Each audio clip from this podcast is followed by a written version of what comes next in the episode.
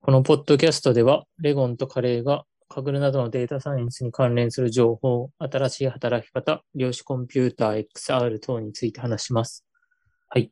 えー、今週はそうですね、ついにあの、プライベートというか仕事とかで、あの、ドッカーの勉強を始めまして、どうん勉強というか、まあ、使い始めてみたいなはい。感じで、はい、なんか本とか読んだりして、まあ使ってたんですけど、そうですね。まあ使うだけなら簡単なんですけど、なんかあの AWS のラムダで使いたいなとかって思ってたら結構なんかまだ全然難しくて、うん。うん、一旦ちょっと断念しようかなとかって思ってたりします。はい、カレーです。はい。ちなみにその中身は、うん言語は何でやってたり、あ、環どう境いうというか、はい。環境はそうですね、Python で、で、うんあの、PyTorch と、あの、LightGBM を使いたいなと思ってるんで、はい。うん、PyTorch とあの LightGBM をインストールした上で、うん。あとはね、それが使えれば、あとなんかね、どんな Python 入れてもいいんですけど、はいはい。はいなるほどみたいな感じなんですよね。レモンさんって Docker とかって使います基本、そうですね。そういう系では Docker で、うん、そういうデプロイとかするときは Docker のうん、うん。コンテナ使って、はい、デプロイすることが多いですね。それローカルでも、あのデータベース立ち上げるときとかは、やっぱもうはい Docker じゃないと、もうダメな感じで複数立ち上げたりするんへで、ーはい。はい、はい。まあ、ウェブ系は、うん、どっかなんか欲しい気がしますね。ああ、いそうですよね。うん。やっぱ楽ですもんね、でできたすら。ね。環境構築とかが。うんうはい。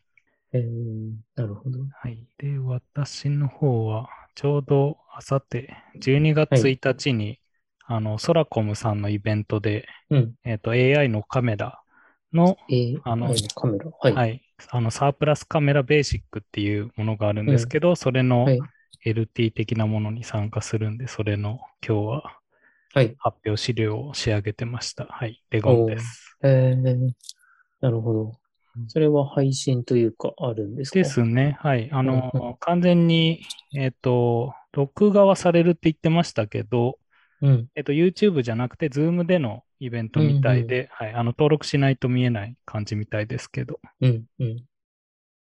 まあそこで最近やってる、そこら辺のカメラ周りですね、の内容で、はい、話す予定ですね。なるほど。はい。資料公開とかするんですかもう、えっ、と、多分、あの、公開するみたいなことは、あの、伝えてあるんで、うん。はい。あの、多分、していくと思います。うん。そっか。それやって、あとね、アドベントカレンダーとか、ヌメライうのん。ミートアップの発表の LT とかもありますしね。そうですね。は結い。構アウトプット月間ですね、12うん月。。はい。そんな感じになりそうです。うん。それでは、今週の話題とかに行きたいと思います。はい。はい。えー一つ目は、えーテキストなどから、えー画像を生成する、えーガウギャンっていうのかなこれ。うん。 2がすごかったというので、はい。あの、NVIDIA が、あのーまあ、テキストですとか、まあ、画像から、そこから綺麗な、まあ、風景画像を生成してくれる、まあ、AI を公開してくれてまして、はい。これが結構ね、Twitter などでも話題になってたんですけど、うんまあ、何ができるかっていうと、まあ、文字で、例えばね、あのーなんだろう。船がある海とか、まあそういうふうにテキストでやると、それで、あのー風景画像を作ってくれて、それで、まあ、一回作った後に、例えば夕焼けのなんかサムネイルとかなんか青空とか選べるんですけど、なんかそれで一回か作られたやつをさらに夕焼けに変換したりとか、そういうこともできたりして、その、前、あの、オープン AI でしたっけはいが発表してたあのテキストから画像って、あれはなんかサンプルのデモが多分公開されてたらし、だけだったと思うんですけど、今回 NVIDIA が公開したものは、そうですね。自分でそのテキストを入力して、それで画像を生成してくれるっていうので、まあ、それが、あの、ウェブベースの UI で、まあ、一応使えるようになりましたみたいな感じだったんで、うん。まあ、それが、そうですね。自分が入力した、あの、文字とかが、まあ、あとスケッチでもいいんですけど、それが簡単に画像になるんで、画像といううかんすぐに数秒でなるんで、はい。うん、本当にすごいなっていう感じで、ちょっと、あの、ちょっとさっき遊んでましたね。うん。うん。それで、なんか、ちょっと気に食わないというか、あの、はい少しここの雲をなくしたいとか、まあうん、その山とかを変えたいとかって言ったら、それで、まあ、自分で、なんていうんですかね、あの、消しゴムみたいな、ブラシみたいなツールがあって、うん。で、ここは消してほしいみたいな指定すると、それも消したりで、まあ、で、個別に指定もできるんですよね。はいはい。はい。なので、本当になんか、これがもうちょっと経てば、本当、あの、文字で言って、それで自分好みの風景なりなんかが作れるっていう、なんか世界が来そうだなというので、うんうん結構すごいなという感じでしたね。うんこれは1000万枚の、えー高品質な風景画像をまあ学習させて、で、まあ、き基本ベースはね、ギャンで作ってるみたいな感じが、はい、あの、NVIDIA のブログとかに書かれてましたね。はい。うん。で、これ自体はもう、えっ、と、はい。ウェブ上のサービスなんで、特にあの NVIDIA の GPU が必要とかっていうわけでもないんですね。そうなんですよね。ウェブ上で誰でも使えるので、ははいい。ぜひね、このサイトに行ってみて少し遊んでも、なんかし左下の利用規約のチェックボックスを埋めた上で、うん。インインプットテキストにあの英語で文字を、あのそうですね。ここで例になってるのはサンセット、あとはビーチというので、まあ、夕日が沈むビーチみたいに、あの、文字を入れて、それでサイコロのとこをクリックすると、その、まあ、なんか、クリックするたびにいろんな画像があの現れるんですよね。うん。はい。それでね、解体、夕焼けの画面とか、雲の画面とか、ちょっとあって、それで夕焼けとかにも変えれるみたいなんで、もう本はい当、簡単に誰でも使える感じのいう、あのウェブベースの、なんか、サービスになってるんで、はい。すごいなって感じですね。ですね。はい。うん。まあここら辺で、うん。まあ、そういう絵の参考というか、うん。なんか素材的なものも作れますもんね。うん。そうですね。そこら辺の規約がどうなってるかですね。出来上がった。なんか、クリ多分左の下のところに書いてあったのは確かその、あ多分商業的な利用はできなそうなので、今は、はい。はい。多分ね、あの、ここで自分で使ってみるだけぐらいかなと思うんですけど、うん。うん。多分そのうちすぐにこういうのが Photoshop とかになんか入ったりして、はい。はい、Photoshop とかにね、数ヶ月もすれば入ったりするんだろうな、みたいな感じですね。うん、ちょっとね、論文とかあるのかどうかわかんないんですけど、うん。うん。ね、多分テキストから画像になるということなんで、またね、なんかいつも通りトランスフォーマーの巨大なモデルを使いましたみたいな感じかなと思うんですけど、うん。一応見たところ NVIDIA のブログとかだと、えー1000万枚の、えー画像の学習と NVIDIA の何でしたっけ、まあ、今のすごい、えースーパーコンピューターというかうん GPU を、ねこれぐらい使いましたみたいなことが書かれてましたね。はいはい。う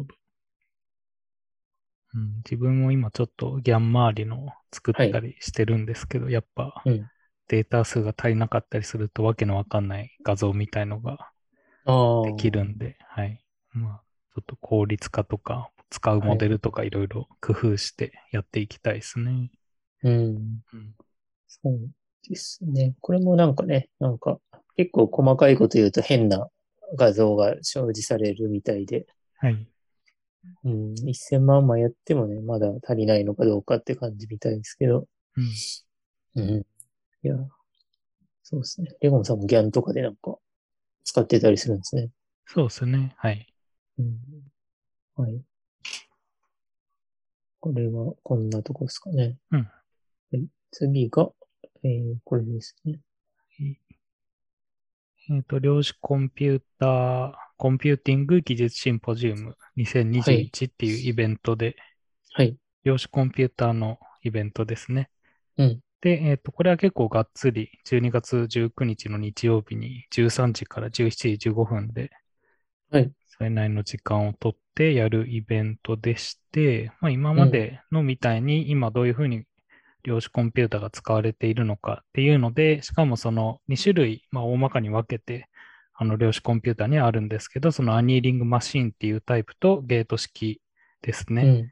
で、いその両方の事例について、あの、二人ずつぐらい、あの、事例紹介とか、あとは、えっ、と、まあ、今回のところで良さそうなのが、えっ、と、セッションで、はい第2部のところが、どういうふうにその量子コンピューターを学んだらいいか、どういうコンテンツがあるのかっていうのを、えっ、と、説明してくれるセッションが4つ、うんえっ、と、あって、そこら辺が、それもアニーリングマシンだったら、今こういうふうに学ぶといいよだとか、ゲート式だったらこういうコンテンツ使って学ぶといいよっていうのが紹介されるみたいで、はいそこら辺はすごいあの初心者の人とかこれから始めようとする人にはちょうどいい感じのイベントな気がしますね。うん。まあ、それで、あの、発表する人も、まあ、そこら辺の最新の、まあ、そういう研究所とか最先端はいの、はい、えっ、と、使われているところでの、うん、人っぽいですね。うん。なるほど。ね、500人ももう申し込まれてるんで。うん。量子コンピューティング技術シンポジウムに2021。はい毎年やってるんですかね。どうなんですかね。どうなんでしょうねはい。うん。まあ、けど、こういった感じのイベントは定期的には、はい。うん。まあ、量子系のはやられていますね。えー、なるほど。うん、まあ、ここで、だからその2種類の、まあ、うん今、なんとなく使い始められているアニーリングマシン、それに対してもうちょっと汎用的に使えるゲート式、まあ、両方うのん比較みたいのもここで、まあ、聞けると思うんで、はい、そういうのでも、まあ、今やるんだったらどっちかなみたいな、あの技術選定の参考にもなると思いますね。うん、うん。はい、ノンさん、参加されるんですかもう参加予定ですね。うん。YouTube ライブでの配信というところで。いはい。12月19日ですね。うんはいん12月19、 19のはい日曜日の,、の日曜日のはい13時から17時15分までと、はい、ですね。はい、うんいうところですね。はいえー次が、えー11月の結果というところで、そうですね。ついに11月ももう今日が29日なので、うんはい。あの、今月はどうだったかというところで、はい。私は今月はあまり明確な目的を、目標をあまり立ってなかったんですけど、まあ、プレッシャーコンペの復習というところで、うんまあ、あの、コンペが終わったので復習したいねというところだったんですけど、まあそうですね、上位の、あの、解放を見たりとか、あと、あの、日本人の方があの、プレッシャーコンペの反省会を開いてくれたりして、うんそうですね。そこでまあ、金メダル取った方とか、まあ、同じぐらいの順位だった方とか、すごいたくさん来てくれて、うん、そこでみんなで議論したりして、そうですね。まあ、そこそこ復習は、そうですね。これまでよりもやっぱちゃんとできたんで、まあ、良かったんですけどうん、ただそうですね。やっぱりトランスフォーマーが、なんかそこまで理解できてないので、ちょっと今、復習というか、もう一回勉強し直してるというところで、まあそうですね。まあ、復習、最後の目標だった復習はできたので、これは丸だったかなというところですね。はい。はい。で、もう一つ、ヌメライをやるっていうので、そうですね、11月は主にヌメライのトーナメントをやってたんですけど、はい。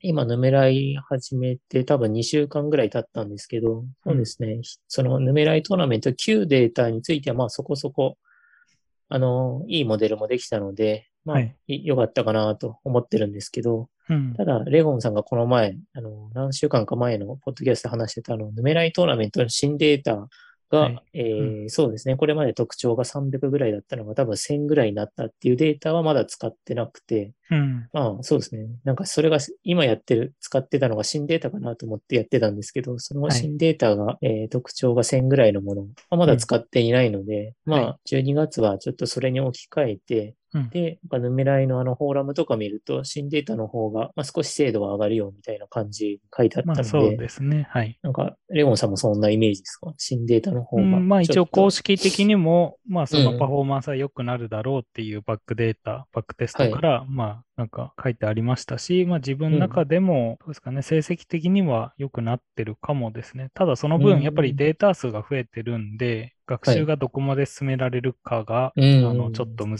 しかったりして、うん。はい多分同じ学習量というか、同じ精度まで上げられれば、あの、そうよでりすよはね。結構めんどくさいですよね。うん多分データ数が増えてたりするので、今のパラなんかパラメータサーチとかの、ね、同じやるにしても、まあ、はい。まあね、まあ回しとくだけなんでいいんですけど、まあ、うんそうですね。なんか結構データ量も多いみたいなんで、そこを来月やって、うんそうですね。一旦来月ぐらいね、それ来月やれば、ヌメライのトーナメントも、まあ、放置気味にできるかなっていうので、うん。まあ来月はヌメライと、あと、そうですね、あの、カグルのコンペを一つぐらいにちょっと並行してやっていきたいな、みたいな感じで、そうですね、12月はできたらなと思ってってるってとこですね。はい。はい。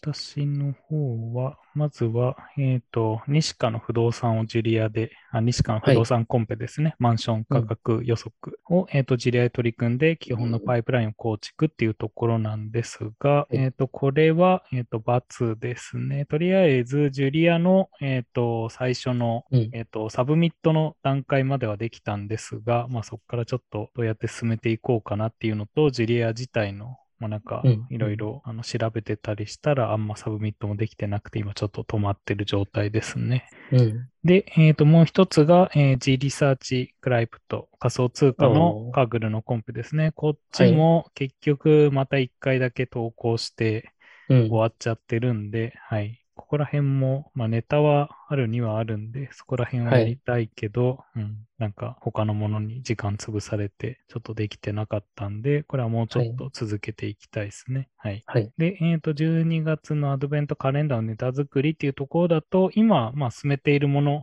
でも、うん。えっ、と、そのジュリアの、えっ、と、ネタとかもいろいろあるんで、そこら辺はちょっと候補はいくつかできてきたんで、まあ、これは丸でしょうと。はい。はいで、えっ、と、あと30デイチャレンジっていうので、えー、俳句を毎日1句。これはなんとか、まあ、達成しまして、あと、まあ、ちょうどいいタイミングで、あの、12月の後半のところで発売する、あの、俳句会っていう雑誌があるんですけど、はい。ここで、あの、若手俳人の紹介コーナーに掲載されるみたいで、えー、すごいですね。俳句の未来人っていうので、はい。はい。まあ、それが一つ、まあ、その達成というか、形になってよかったなっていうのがあります、はい。へえ。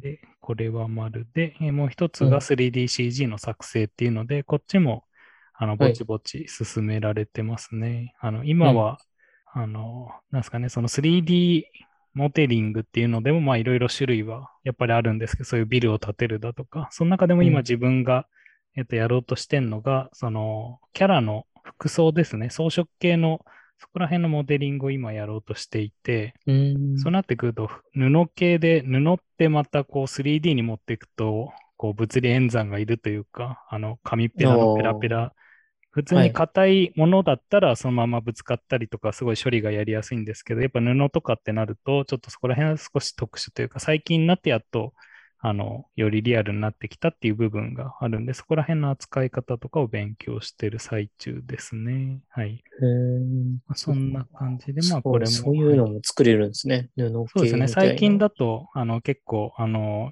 他の人でもやってる人がいろいろ出てきて、はい。はい。うん。なんかそういうのをとりあえず見てると、あの、こういうふうにやればいいんだとかっていうのが分かってきましたね。へーうん。あとツール的なものも、あの、まあ、充実してきたというか、はい。うん。うん。なんか公式で布のそういうのに対応したよとか、うまんあ、そういうのも追いつつですね。はい。やってますねなる。ほど。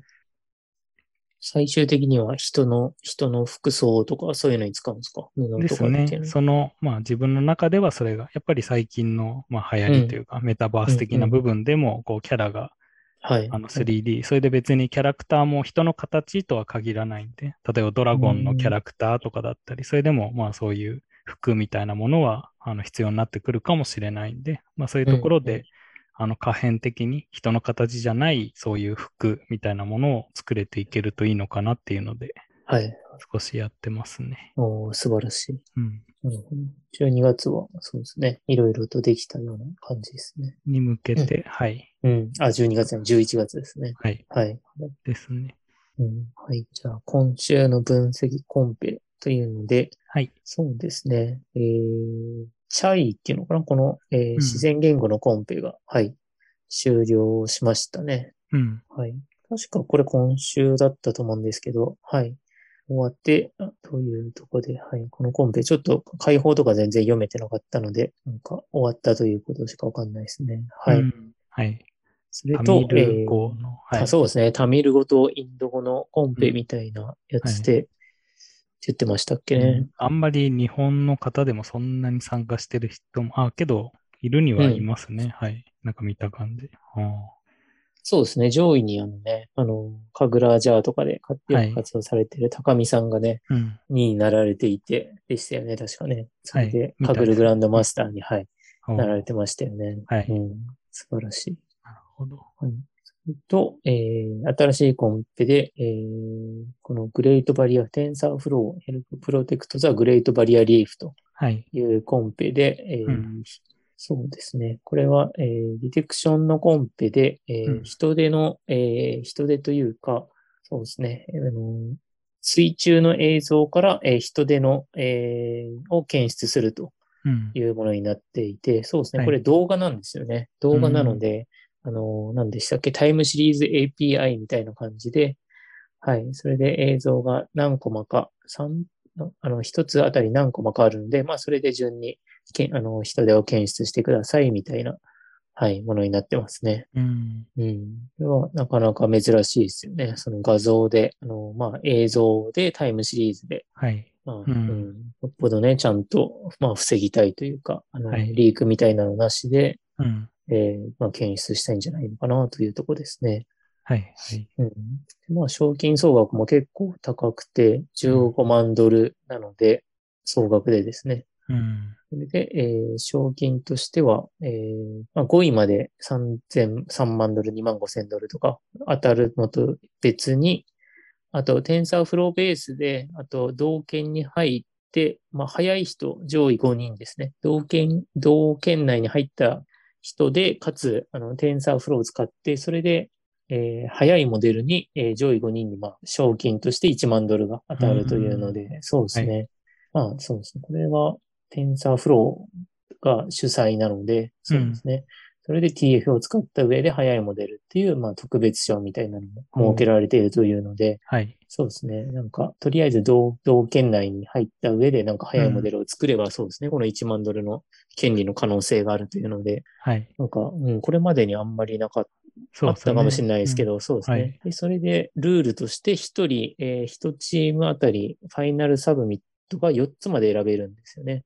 うん。なので、普通は2差分に2つ選ぶんですとけかど、ははいい、うん今回4つ選ぶんで、うん。まあ、その上位の、えーメダルを狙うやつ、例えば3つ選んで、1つはこのスピードを狙おうかなみたいなはい。感じで、多分サブミット戦略とか、うん。まあ、ね、そこのどう振り分けるかは自由なんですけど、その4サブを、まあ、この、えーさっきの、あの、早いのと、普通の、えー上位のやつに振り向けてくださいみたいな感じのイメージかなって思いますね。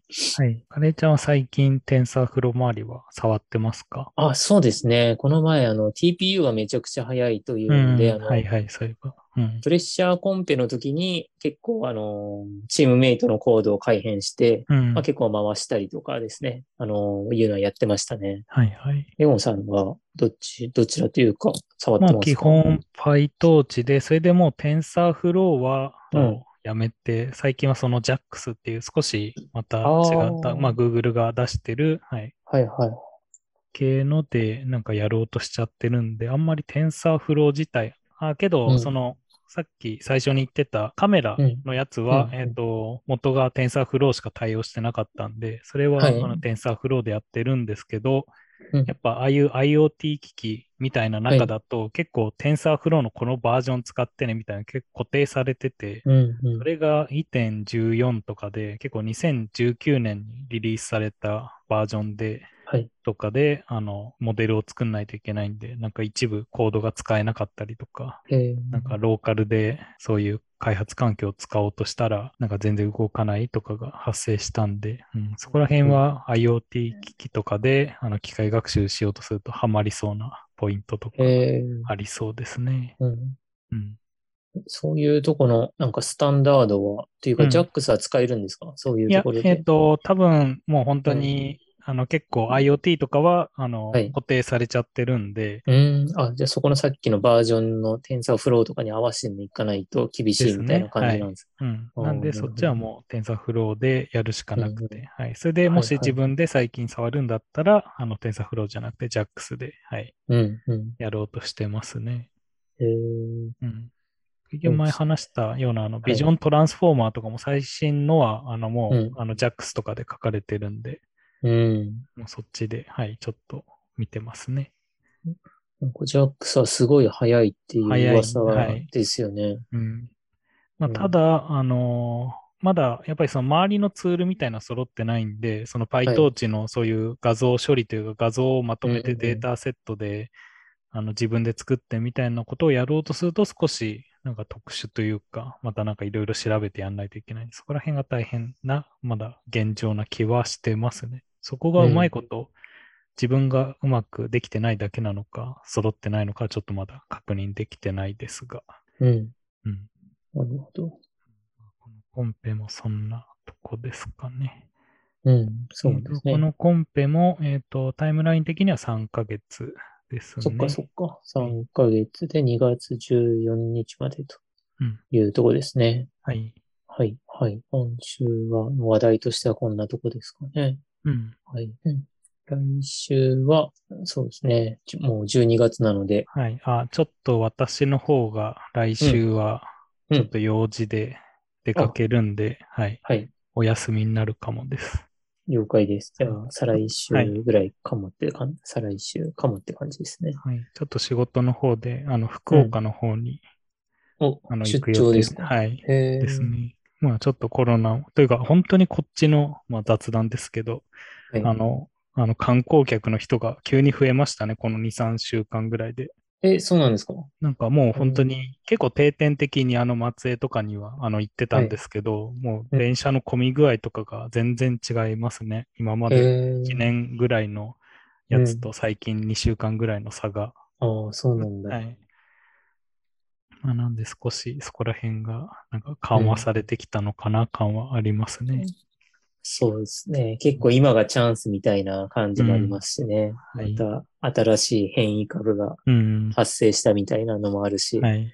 あの冬はね、春やるとかもあるんで。うん。うん。そうまあ、ですとりね。あえず、はい。まあ、それで、とりあえず仕事で今のうちにって感じで、ちょっと一回福岡の方に。なるほど。はい。じゃあ、福岡に行ったり、ある、東京にもね、今回。そうですね。ミ12ートアップ月の、はい。そタれイミンでグは、えっ、ありと、まあすしね。と、ちょうどそのいいタイミングで、あの、その前日、ヌメライの前日に、うんあの、関西のかぐるはい忘年会の方にも、今のところ参加予定なんで、あの日の前日になりそうなんですね。みたいですね。今のとこおう。ろ、へー多分日にちは確定してたと思うんで、ははいい。。まああじゃあなんで一旦大阪、経由行のって、はい。経由の東京でミートアップして、はい。それでさっきの、えー、何でしたっけ、量子コンピュータ技術シンポジウムとかもね、その次の日とかありましうたね。ん、まあ、はい。まあ、YouTube まああれは YouTube かはい。見れるんで、ははいい、はまあ、けど、はい。あの、なんか旅行が12月は続きそうですね。うん。うん。そうですね。久々にレゴンさんにも会えるし、そうですね。楽しみですね、12。はいな何年ぶりかなって感じですね。えっ、と、カグルデイズ以来ですかね、カレあーちゃあんー、に会うパのグルデイズ以来か。とすると2年ぶりぐらいですね。あれもちょうど年末のはいはい。でしたもんね。うんそうですね。あれは本当に12月のね、同じぐらいの時ですもんね。そっか。12月の2年ぶりぐらいに会えるというので、はい。はい。そんなとこですね。うん今週はこんなとこですかね。ですね。はい。それでは終わりましょうか。はい。はい。それではありがとうございました。ありがとうございました。